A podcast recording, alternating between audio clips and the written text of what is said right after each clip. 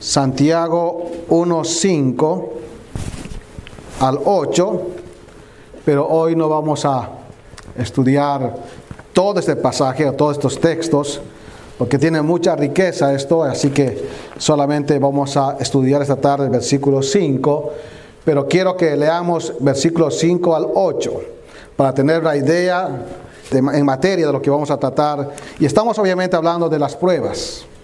Y qué hermosa canción que escuchamos ahora. Este cántico que bendito sea el nombre del Señor. Y Él da y Él quita. Y la vida cristiana va a tener pruebas. Ya hablamos de esto. Son inevitables. Usted no lo va a poder evitar. Son inciertas. Vienen en cualquier momento. Y estamos hablando de consejos cómo enfrentar las pruebas, consejos para cómo nosotros podemos enfrentar las pruebas. La primera que estudiamos fue hay que tener una perspectiva correcta, tener por sumo gozo cuando se hallen en diversas pruebas. Segundo, hay que tener el pensamiento claro. Y no podemos alocadamente enfrentar las pruebas, sino hay que tener un pensamiento claro.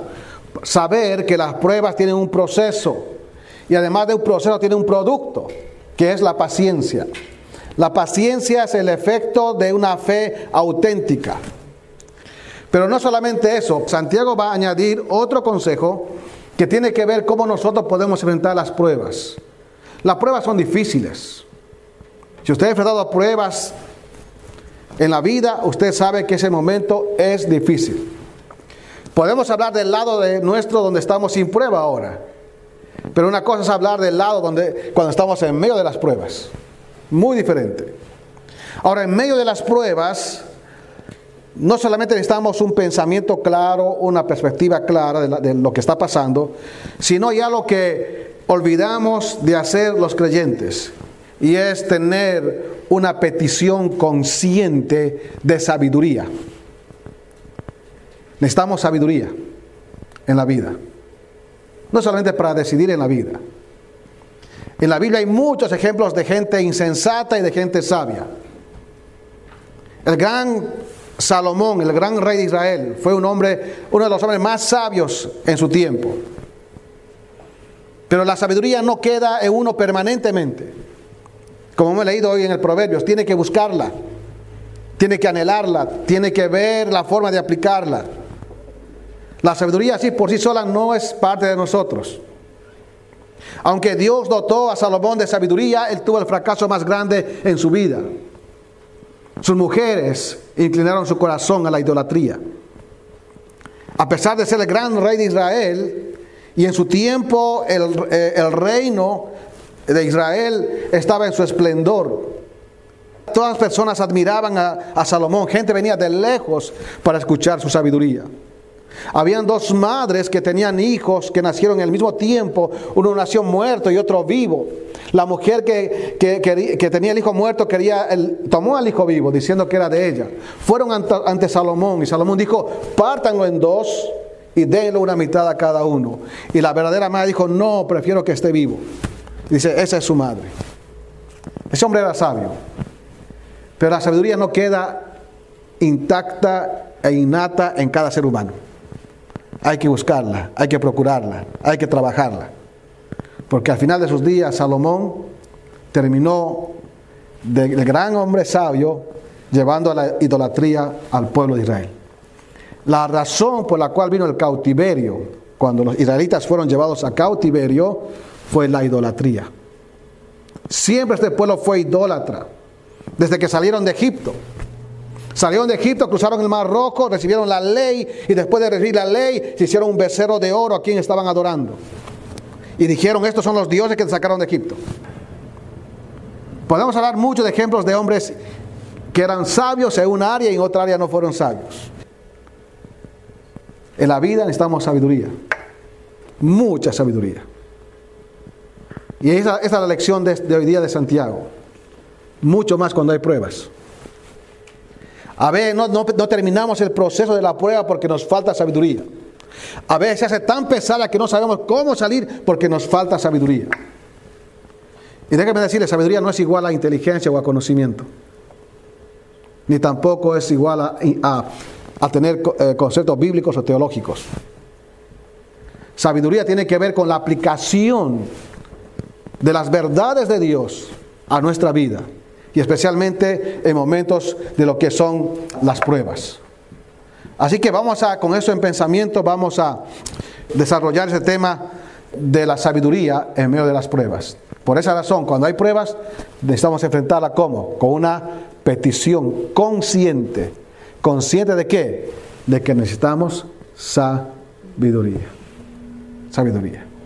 Vamos al texto y termina hablando diciendo que la paciencia en medio de la prueba, que es el, efecto de una fe auténtica, la paciencia. Ahora, este les definí, les, les di una diferenciación de dos conceptos de paciencia. Hay una paciencia que es el texto del versículo 4 que enseña, es la resistencia bajo la presión, la perseverancia bajo la presión de las pruebas. Pero hay otra paciencia, que era largura de ánimo. Esa paciencia cuando soportamos a alguien o a alguien que es difícil en la vida, tenemos largura de ánimo. Pues se traduce longanimidad. Estamos paciencia en la vida con los hijos. Estamos paciencia en ese sentido con el cónyuge. Necesitamos paciencia con sus propios hermanos en su propia iglesia y congregación. No todos somos iguales. Necesitamos tener paciencia, longanimidad. Es otra cosa. Lo que Santiago está aquí hablando es la paciencia en cuanto a la resistencia, al permanecer firme bajo la presión de las diversas pruebas. Y dejar que Dios nos ayude a terminar todo ese proceso. No podemos cortarlo porque si cortamos a la mitad de la prueba, no vamos a ser edificados ni va a haber el, el trabajo transformador que Dios quiere hacer en nuestro carácter. De allí que tenemos que terminar. Recuerdan, Job terminó todo el periodo de prueba. Aunque estaba mal, él decía, ¿por qué nací para sufrir? Eran las pruebas de, de, Job. Los amigos, en vez de consolarle, no lo consolaron muy bien. Y termina la prueba y Dios lo exalta a un estado mejor del que tenía. Donde estamos sabiduría en la vida. No importa la edad. Acá hay distintas edades. Los jóvenes, los de edad mediana, edad adulta, los que están ya casi en la vejez, todos necesitamos sabiduría. No es innato en nosotros. Y mucho más en momentos de diversas pruebas. Necesitamos sabiduría. Ese es el tema que Santiago va hablar. Entonces dice el versículo 4, para que seáis perfectos y cabales. Las pruebas ayudan a crecer en paciencia para que para moldear nuestra vida, para llevarnos a la madurez y hacernos cabales, afinarnos. Y dice sin que os falte cosa alguna, que no sean deficientes. Ahora Santiago sabía que nosotros somos deficientes. Por eso inserta el versículo 5. Y si alguno de vosotros tiene falta de sabiduría. Si alguno de vosotros es falto, es deficiente, en medio de la prueba y no tiene sabiduría, hay que pedir al Señor. De eso va a tratar Santiago hoy con este consejo. Eh, lo vamos a terminar en dos partes porque es bastante complejo y hay mucho acá para aprender. Y Santiago comienza diciendo, y si alguno de vosotros, aunque sería tal vez una forma, otra forma de decir, pero, hablando, tienen que ser perfectos y cabales y que os falte alguna, pero, es la, idea, la contrastiva ahí, pero, si alguno de vosotros, note eso, hay, hay dos, dos pronombres allí, uno indefinido y otro personal. Alguno de vosotros, note, hay un aspecto acá individual y además colectivo. Lo que está diciendo Santiago es, uno de ustedes dentro de la congregación o dentro donde están de los receptores, dentro del auditorio, a veces va a tener esto. Ni siquiera a veces. Nosotros tenemos ahí una, es una cláusula condicional que llamamos gramaticalmente de primer grado. En el texto, en el griego hay cláusulas condicionales de primero, segundo y tercer grado, o perdón, clase. Y esta es una condicional de primera clase. Una condicional de primera clase afirma una realidad no muestra una hipótesis posible. Esta es una afirmación. Lo que está diciendo Santiago no es que probablemente tengas falta de sabiduría, sino que es una realidad de nosotros que sí somos faltos de sabiduría. Sin ir lejos, podemos evaluar nuestro día de hoy. cuán sabios fuimos desde que nos levantamos hasta que vinimos acá, en las cosas que hicimos. O esta semana, cómo fui de sabio en el momento de crisis, cómo, cómo reaccioné, cómo respondí. Y ahí nos damos cuenta cómo estamos. Si alguno de vosotros, está diciendo, hay una realidad en todos nosotros, que somos faltos de sabiduría. Alguno, cualquiera de vosotros, de los creyentes, porque una carta escrita a creyentes. Entonces tenemos acá en primer lugar lo que va a decir, Santiago es, muy bien, nosotros hay que hacer una petición consciente porque somos qué? Faltos de sabiduría, porque esa es nuestra realidad. Ese es el primer aspecto que quiere marcar Santiago. La realidad de nosotros que somos faltos de sabiduría. Somos deficientes en eso. Y va a decir eh, Santiago, o va a usar la misma palabra que usó antes en el versículo 4, aquí lo va a usar de otra manera, como un participio. Y va a usarlo afirmando la, que cada individuo, cada creyente, está en un estado permanente, porque el participio está en tiempo presente. Está diciendo que permanentemente, continuamente, nosotros somos deficientes en sabiduría. Claro, si fuéramos sabios, ¿cuántas cosas serían diferentes en nuestra vida? ¿Verdad? ¿Cuántas cosas fueran diferentes? ¿Cuántas cosas fueran diferentes en nuestros hijos? En nuestro matrimonio, en nuestras relaciones interpersonales. ¿Cuán maduros seríamos si realmente entendemos que la prueba viene, necesitamos sabiduría para pedirla ahí? Esta sabiduría que Santiago va a hablar acá no es sabiduría para todo, aunque necesitamos sabiduría para todo en la vida. Pero específicamente la sabiduría que aquí eh, va a pedir Santiago, que nosotros debemos pedir a Dios, es la sabiduría para enfrentar la prueba, la dificultad en la vida. Claro, porque cuando viene la prueba no sabes dónde ir. No sabemos dónde ir. No sabemos para dónde correr. Porque realmente nos falta sabiduría. Y somos deficientes en eso. Carecemos de eso. Por lo tanto, cuando dice aquí Santiago, si alguno de nosotros tiene falta de sabiduría, lo que está diciendo, hay una realidad en todos nosotros y es una realidad continua, permanente. No importa cuántos años tenga, no importa cuánto caminemos de años en la iglesia. Porque usted puede tener en la iglesia 5, 10, 15, 20, 30 años en la iglesia, pero eso no quiere decir que sea la persona que tenga sabiduría. Yo puedo tener 50 años, 60 años, 70 años, 80 años, 90 años, pero tampoco significa que pueda ser sabio. Salomón dejó de ser sabio de una manera al final de sus días. Pero la sabiduría es algo que, como dice Proverbios, hay que buscarla, hay que amarla. Hay que estar por todas partes, dice, hay que, hay que buscarla. Pero lo cierto es que la sabiduría de Dios está en su palabra. Es la mente de Dios, la sabiduría de Dios para nuestras vidas, para nuestras almas. Ahora, este participio faltos de sabiduría está en voz pasiva. ¿Qué es esto? Disculpe tecnicismo, pero para que entendamos. Está diciendo que nosotros no hacemos nada para ser sin sabiduría.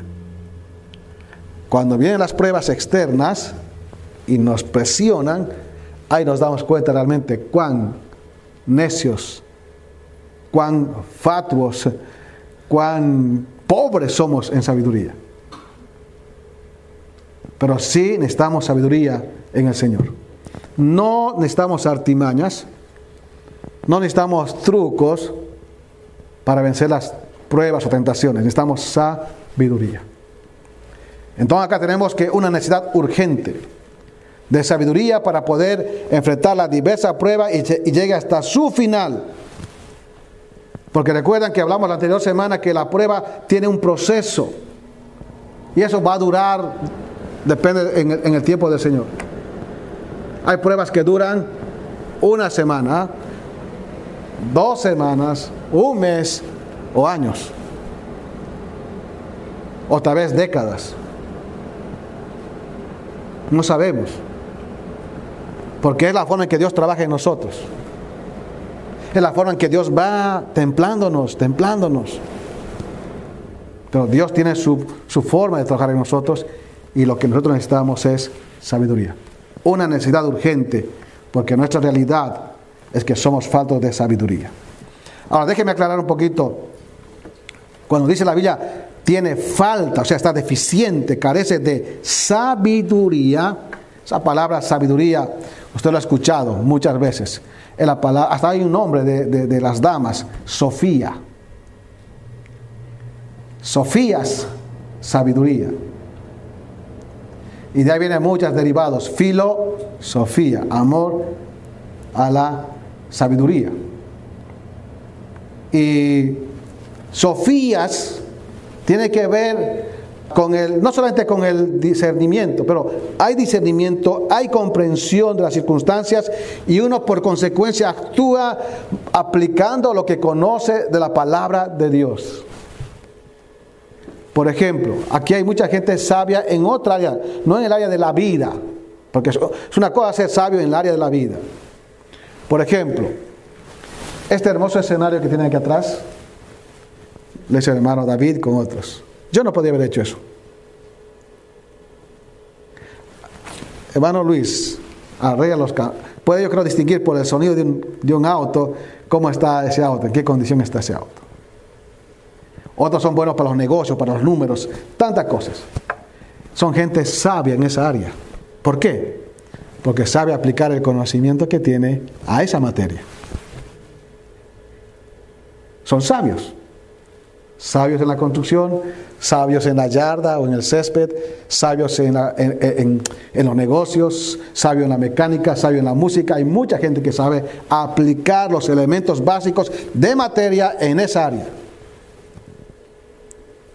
Pero en la vida es muy, muy diferente. Estamos a aplicar los principios de Dios en la vida. De allí que necesitamos clamar al Señor que nos dé sabiduría en la vida. No solamente para enfrentar las pruebas, sino todo el quehacer de nuestra vida.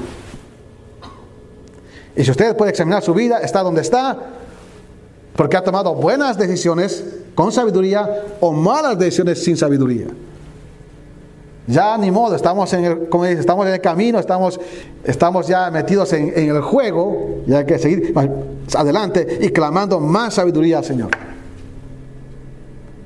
Recuerdan que les digo un dicho, cuando el mar ruge, no es hora de cambiar de barco, porque va a ser peor.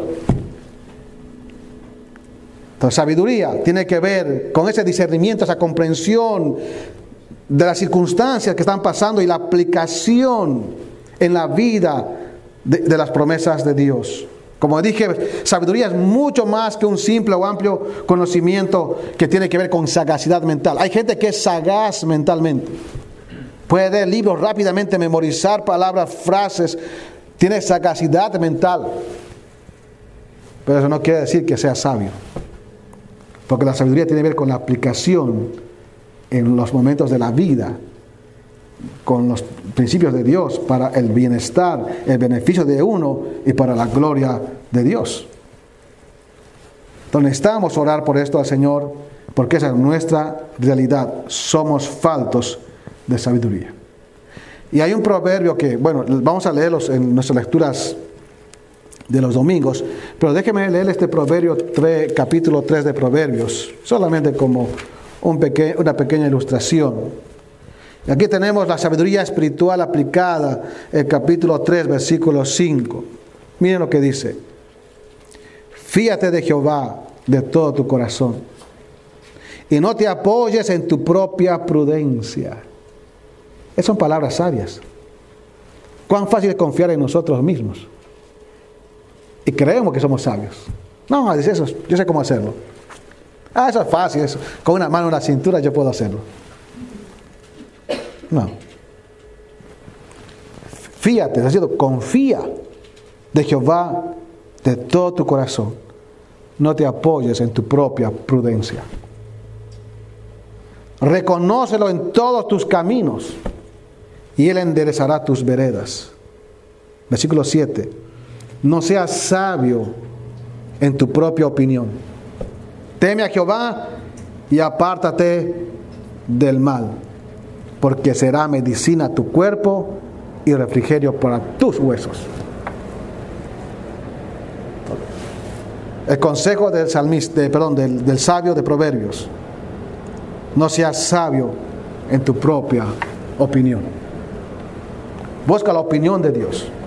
De allí que cuando decidimos en la vida y tenemos que tomar decisiones en la vida, es importante no ser sabio en nuestra propia opinión, sino qué es lo que Dios dice con respecto a esto. Y eso se aplica a toda nuestra vida. Si nosotros le preguntamos, preguntáramos en cada paso, en cada cosa que hacemos, qué es lo que Dios piensa acerca de esto, tendríamos menos problemas en la vida. Pero a veces actuamos alocadamente. Como dijo la mujer de Job, la, a su mujer, locamente has actuado. Y todos somos así. A veces actuamos alocadamente. No seas sabio en tu propia opinión. Reconoce a Dios en tu vida. Para que te vaya bien, apártate del mal. Y aquí hay mucho de eso, de estos consejos. Pero es la sabiduría espiritual lo que estamos nosotros. Y de eso es lo que está hablando Santiago. Sabiduría espiritual en la vida. Cuando vienen las pruebas y atentan con nuestra, vida, necesitamos sabiduría espiritual, compacta, aplicada de la palabra de Dios a nuestra vida. La opinión de Dios. Pero ahora déjeme decir entre paréntesis, ¿cómo podremos tener la opinión de Dios o conocer la opinión de Dios si nosotros no conocemos su palabra? Podemos conocer otros, otras cosas, otros proverbios fuera de la escritura. Podemos conocer fábulas de sopo, moralejas, pero necesitamos conocer la opinión de Dios. Y toda la opinión de Dios está acá. No seas sabio en tu propia opinión. Teme a Jehová y apártate del mal. Es una persona sabia. Teme a Dios y se aparta del mal. Ya que el principio de la sabiduría es el temor de Jehová. Ahí se inicia todo. Pero necesitamos sabiduría en la vida. Entonces necesitamos una sabiduría espiritual. Y eso viene de Dios. Porque nosotros somos faltos y no podemos nosotros crearla. No somos fuente de eso. El hombre natural, aún eh, siendo creyente, hermanos, no puede, ah, ah, por más que intente solo, no puede tener su buena sabiduría. Sus propios recursos del ser humano son finitos, son limitados. Por más inteligente que seamos, somos limitados. Si no, no habría tanta injusticia en este mundo, tanto sufrimiento. Pero somos limitados. De manera que por esto la sabiduría tiene que venir de otro lugar. No tiene que venir del amigo. Puede venir de alguien más crecido, de un padre espiritual, de un hermano espiritual. Pero no puede venir de otro lugar que no es del, donde, lugar correcto que es de Dios. Cuando escribe Santiago esta carta o esta epístola, va a decir que hay una sabiduría que es diferente, que es humana, pero hay otra sabiduría que es divina. Si nosotros estamos en sabiduría espiritual, estamos en una sabiduría que viene del cielo, de Dios mismo. El capítulo 3 de la carta de Santiago, en el versículo 13, dice lo siguiente. ¿Quién es sabio y entendido entre vosotros? Es la pregunta. ¿Quién es sabio y entendido entre vosotros? Muestre por la buena conducta sus obras en, sabia mansedumbre. Pero si tenéis celos amargos y contención en vuestro corazón, no os jactéis ni mintáis contra la verdad. Porque esta sabiduría no es la que desciende de lo alto, sino terrenal, animal, diabólica. Qué fuerte Santiago acá. Miren, si tenéis celos amargos, contención en vuestro corazón, no os jactéis ni mintáis contra la verdad, porque esta sabiduría no es la que desciende de lo alto. Versículo 16, porque donde hay celos y contención, allí hay perturbación y toda obra perversa. Usted va a leer el capítulo 4 cuando lleguemos. Había problemas en estos hermanos. Estaban luchando en su interior, en sus deseos y con ellos mismos, con envidia. Querían lograr algo y no podían. No había satisfacción en las cosas. Hermanos, no estamos acá, los creyentes. No estamos acá para encontrar contentamiento en este mundo. Todo lo que tenemos es de Dios y viene de Dios, tal vez por su esfuerzo. Pero el día que el Señor nos lleve, no llevamos nada. Y a veces concentramos nuestra vida en todo lo que este mundo terreno y creemos que mientras más nos enfoquemos en esto, seremos más contentos y seremos más satisfechos. No. Y con todo mi corazón le digo, el trabajo es una bendición de Dios. Pero el trabajo es una herramienta para suplir nuestras necesidades y ayudar a otros. Pero no es el todo de la vida. Necesitamos sabiduría. Pero versículo 17 dice, bueno, cerrando el paréntesis, pero la sabiduría que es de lo alto es primeramente pura, después pacífica, amable, benigna, llena de misericordia y de buenos frutos, sin incertidumbre ni hipocresía. Y el fruto de justicia se siembra en paz para aquellos que hacen la paz. Miren esa sabiduría pura, pacífica, amable, benigna, llena de misericordia, de buenos frutos. Y si ahora hacemos un examen con esto en nuestra vida, no sé, muchos vamos a sacar tal vez F. No aprobamos, quedamos cortos, porque somos deficientes en sabiduría. Esa es nuestra realidad. Entonces, la, paciencia cuando Dios trabaja es para que nosotros vayamos orando y pidiendo sabiduría. Entonces, dele gracias al Señor por las pruebas, porque ¿qué? Le van a llevar a clamar a Dios por sabiduría. Por eso Santiago comenzó diciendo, hermanos, tened por sumo gozo cuando se encuentren en diversas pruebas. ¿Por qué? Porque a través de la prueba maduro, pero también aprendo a clamar al Señor. Pero es una, es una realidad, aunque uno no quiera involuntariamente. Cuando viene la prueba, ¿qué hace usted? Primero que busca qué? Busca al Señor. Aunque busca a otros amigos, pero busca al Señor. Y las pruebas, las dificultades, el sufrimiento son el megáfono, el micrófono de Dios para hablar a nuestras vidas. Pero necesitamos mucha sabiduría. Y la sabiduría que viene de Dios es alta, pura, pero también es la fuente inagotable de sabiduría, porque Dios es sabio en toda su esencia. Si nosotros buscamos sabiduría o consejo en otros, va a ser un poco limitado, porque no hay sabiduría en este mundo que pueda exceder la sabiduría de Dios. Job en su capítulo 28 lo dijo lo siguiente, solamente lo voy a leer algunos versículos. Job 28, en el versículo 12 en adelante dijo lo siguiente. Él, se preguntó, este hombre estaba sufriendo, usted sabe la historia. Y él preguntó, mas ¿dónde se hallará la sabiduría? ¿Dónde está el lugar de la inteligencia? No conoce su valor el hombre, ni se halla en la tierra de los vivientes. El abismo dice, no está en mí. El mar dijo, ni conmigo. No se dará por oro ni su precio será a peso de plata, porque no se puede comprar la sabiduría. No puede ser apreciada con oro de Ofir, ni con ónice precioso, ni con zafiro. El oro no se igualará ni al diamante, ni se cambiará por alhajas de oro fino. No se hará mención de coral ni de perlas. La sabiduría es mejor que las piedras preciosas. No se igualará con ella topacio de Etiopía. No se podrá apreciar con oro fino. ¿De dónde pues vendrá la sabiduría? ¿Y de dónde está el lugar de la inteligencia?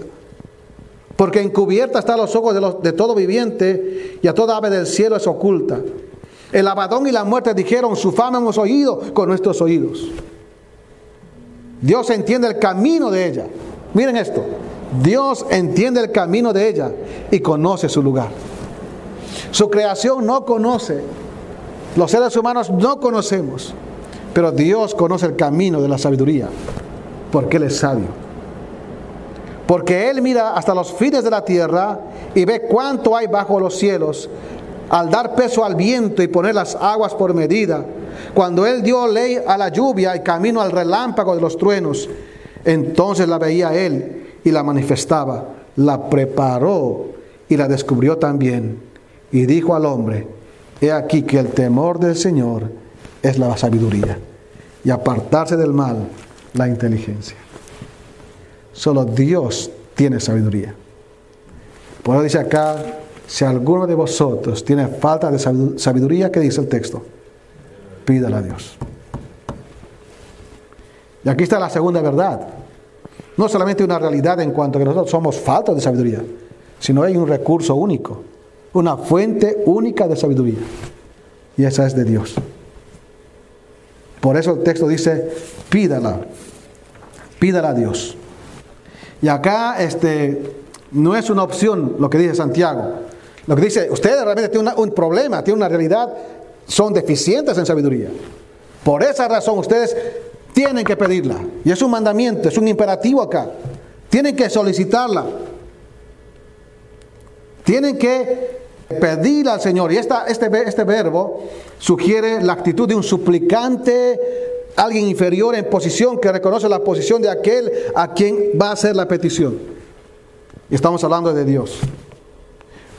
Yo puedo darte un consejo, alguien te puede dar un consejo, pero el consejo mejor viene de Dios. Pídala a Dios. No es un consejo este. Esta es una orden que da Santiago. No estás diciendo si quieres puedes pedirla. No. Tienes que pedirla. Porque tu realidad demanda esa urgencia de pedirla. Porque tu realidad eres que eres deficiente en sabiduría y necesitas pedirla. Pero tienes que hacerla. Y este verbo tiene en su voz activa, muestra la acción que el sujeto debe hacer. Tiene que tomar la iniciativa. No va a venir así de pronto. No le van a hacer en su corazón de pronto. Usted tiene que hacerlo. Usted tiene que tomar la iniciativa. Decir, Señor, yo soy falto de sabiduría. Dame por favor sabiduría. En esta prueba, en esta dificultad, yo necesito ver con claridad. Necesito tu sabiduría. Los creyentes somos responsables individualmente de solicitarla. Aunque Dios lo sabe todo, obviamente. No puede esconder nada de Dios. No hay nada que se pueda esconder delante de Él. Toda nuestra vida está abierta delante de sus ojos. Dice, hay un salmo que dice, los ojos de Jehová están sobre, toda la tierra. ¿A dónde huiré de tu presencia? Lo mismo te son luz que tinieblas. Él conoce todo. Él sabe que yo tengo necesidad de sabiduría. Pero el versículo nos enseña, aunque Dios lo sepa, tu responsabilidad, mi responsabilidad es pedirla. Aunque Él lo sabe, pero Él quiere que nosotros la pidamos. Porque tiene que ver con una responsabilidad personal. Dios quiere ayudar a todos, sí, pero el creyente tiene que pedirla. Y dice, pídala a Dios. Note esa expresión, pídala a Dios. Siempre he tratado de aclarar algunas palabras en la Biblia. Este a Dios, interesante, en español está, en castellano está un poco diferente, pero en el texto griego tenemos hay una preposición, para theu, o sea, para, es, bueno, es una preposición de fuente más que todo, una, una preposición de fuente, diciendo que la única fuente a la cual podemos pedir es Dios. No hay otra fuente. La idea es, tienen que pedirla de esa fuente, de ese lado. Como dije recién, nosotros no tenemos sabiduría, somos limitados. Pídala a Dios, pídala de ese lado, del lado correcto de donde tiene que venir la sabiduría perfecta. ¿Usted recuerda la historia de los amigos de cuando Salomón dejó el reino, recuerdan, estaba su hijo, Roboam. Y tenía amigos de su edad. Y los ancianos vinieron a decirle, mira, tu padre ha hecho, nos ha hecho trabajar demasiado, por favor, disminuye las cargas. Y él fue a consultar, no a los ancianos, a los que tenían un poco más de sabiduría, fue a consultar a sus propios amigos, a los, jóvenes de su edad. Le dijeron ellos, no, dice, no le das caso, porque tu dedo es más grueso que el dedo de tu padre, tú eres más fuerte. Agrava la carga sobre ellos. ¿Y qué pasó? El reino se dividió. Y los consejos a veces de donde, de donde vienen son determinantes en la vida. Necesitamos buscar consejo en Dios y en gente sabia. Y en la multitud de consejeros siempre va a haber dirección en todo lo que hacemos en la vida. Antes de casarte, antes de entrar a la universidad, cómo lidiar con el trabajo, cómo lidiar con amigos incrédulos, cómo lidiar en el trabajo con gente que no, no quiere, no ama a Dios. Necesitamos sabiduría. Pero sabiduría, esa sabiduría viene de, del lado de Dios.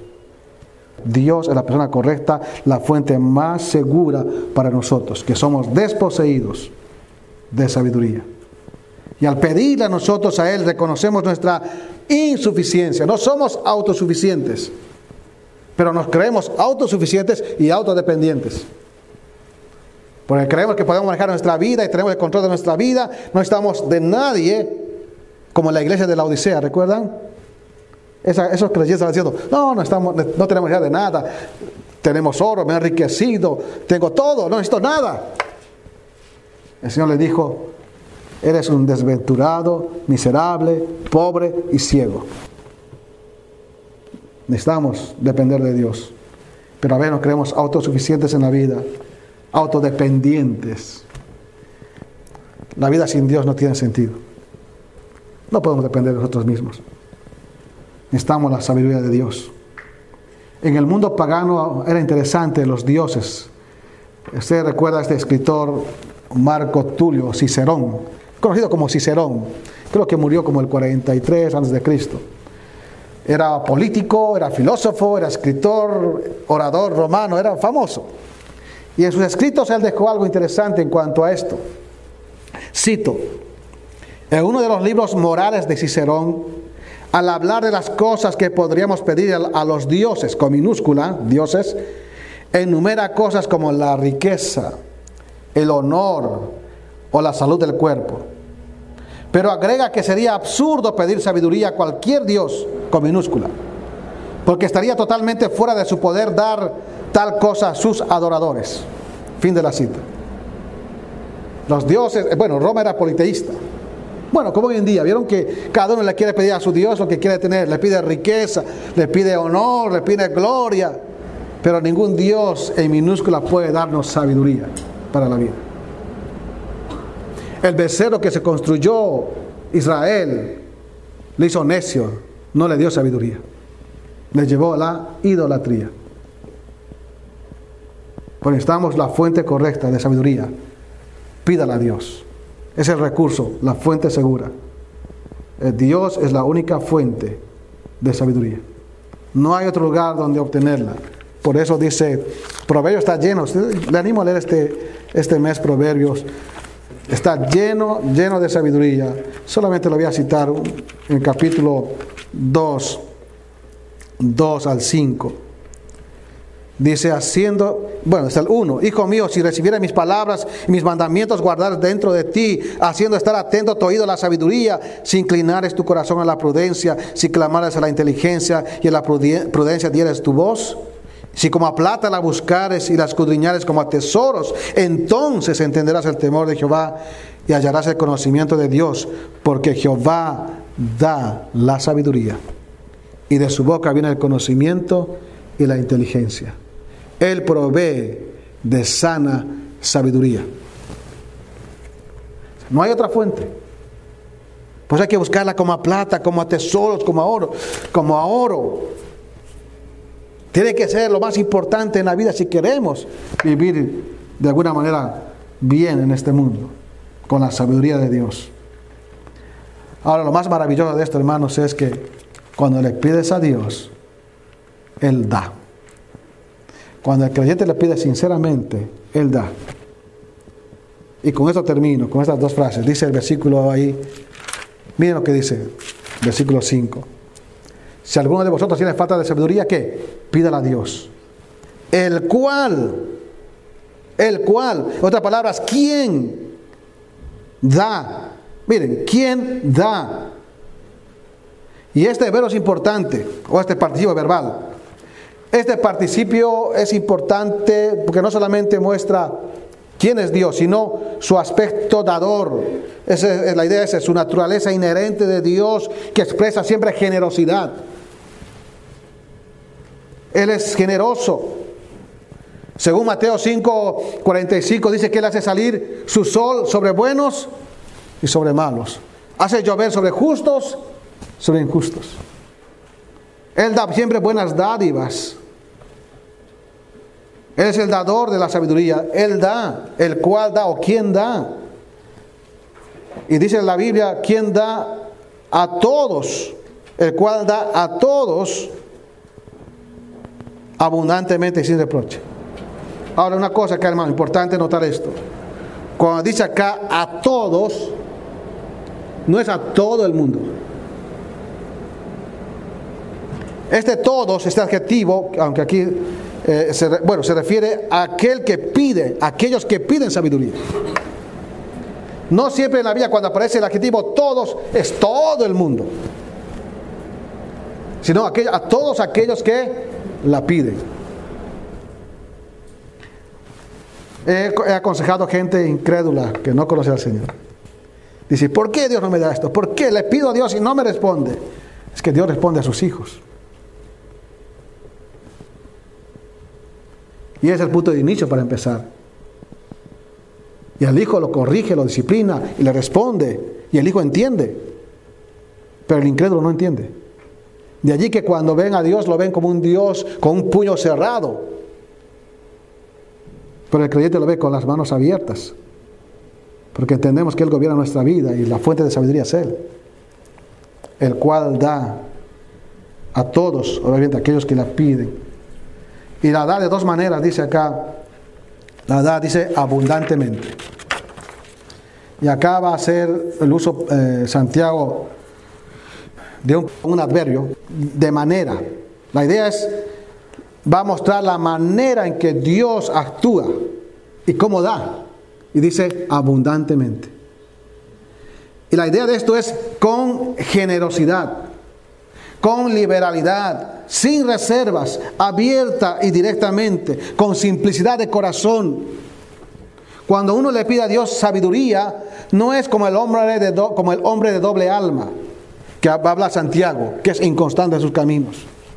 Dios no da con una intención detrás. Dios no da con, una, con un motivo ulterior, que está escondiendo algo para sacar algo. El hombre hace eso. Te va a dar algo, quiere darte algo, pero detrás de eso está algo que quiere conseguir. Y así somos nosotros. Todos, sin excepción. Porque es nuestra naturaleza. Pero Dios no es así. Dios no es así. El versículo 17 del capítulo 1 dice, toda buena dádiva y todo don perfecto desciende de lo alto, del Padre de las luces, en el cual no hay mudanza ni sombra de variación. Toda buena dádiva y todo don perfecto desciende de lo alto. Su sabiduría viene de Él. Por eso estamos pedirla, reclamarla. Y nos lo va a dar abundantemente con generosidad, con simplicidad de corazón, de manera cándida, sincera y pura. Y pone como un negativo para mostrar el otro lado, dice, y sin reproche. Note esto, sin reproche, hay una partícula negativa, sin, sin nada, no tiene reproche. La idea es no hay injurias, no hay críticas, no hay censura. No va a decirte otra vez vienes a pedir sabiduría, no te va a echar en cara. Puedes ir cuantas veces quieras a pedirle sabiduría. Y Él va a estar dispuesto a escucharte, a dártela, sin reproche, sin censura. Ahora este participio es interesante porque está en tiempo presente.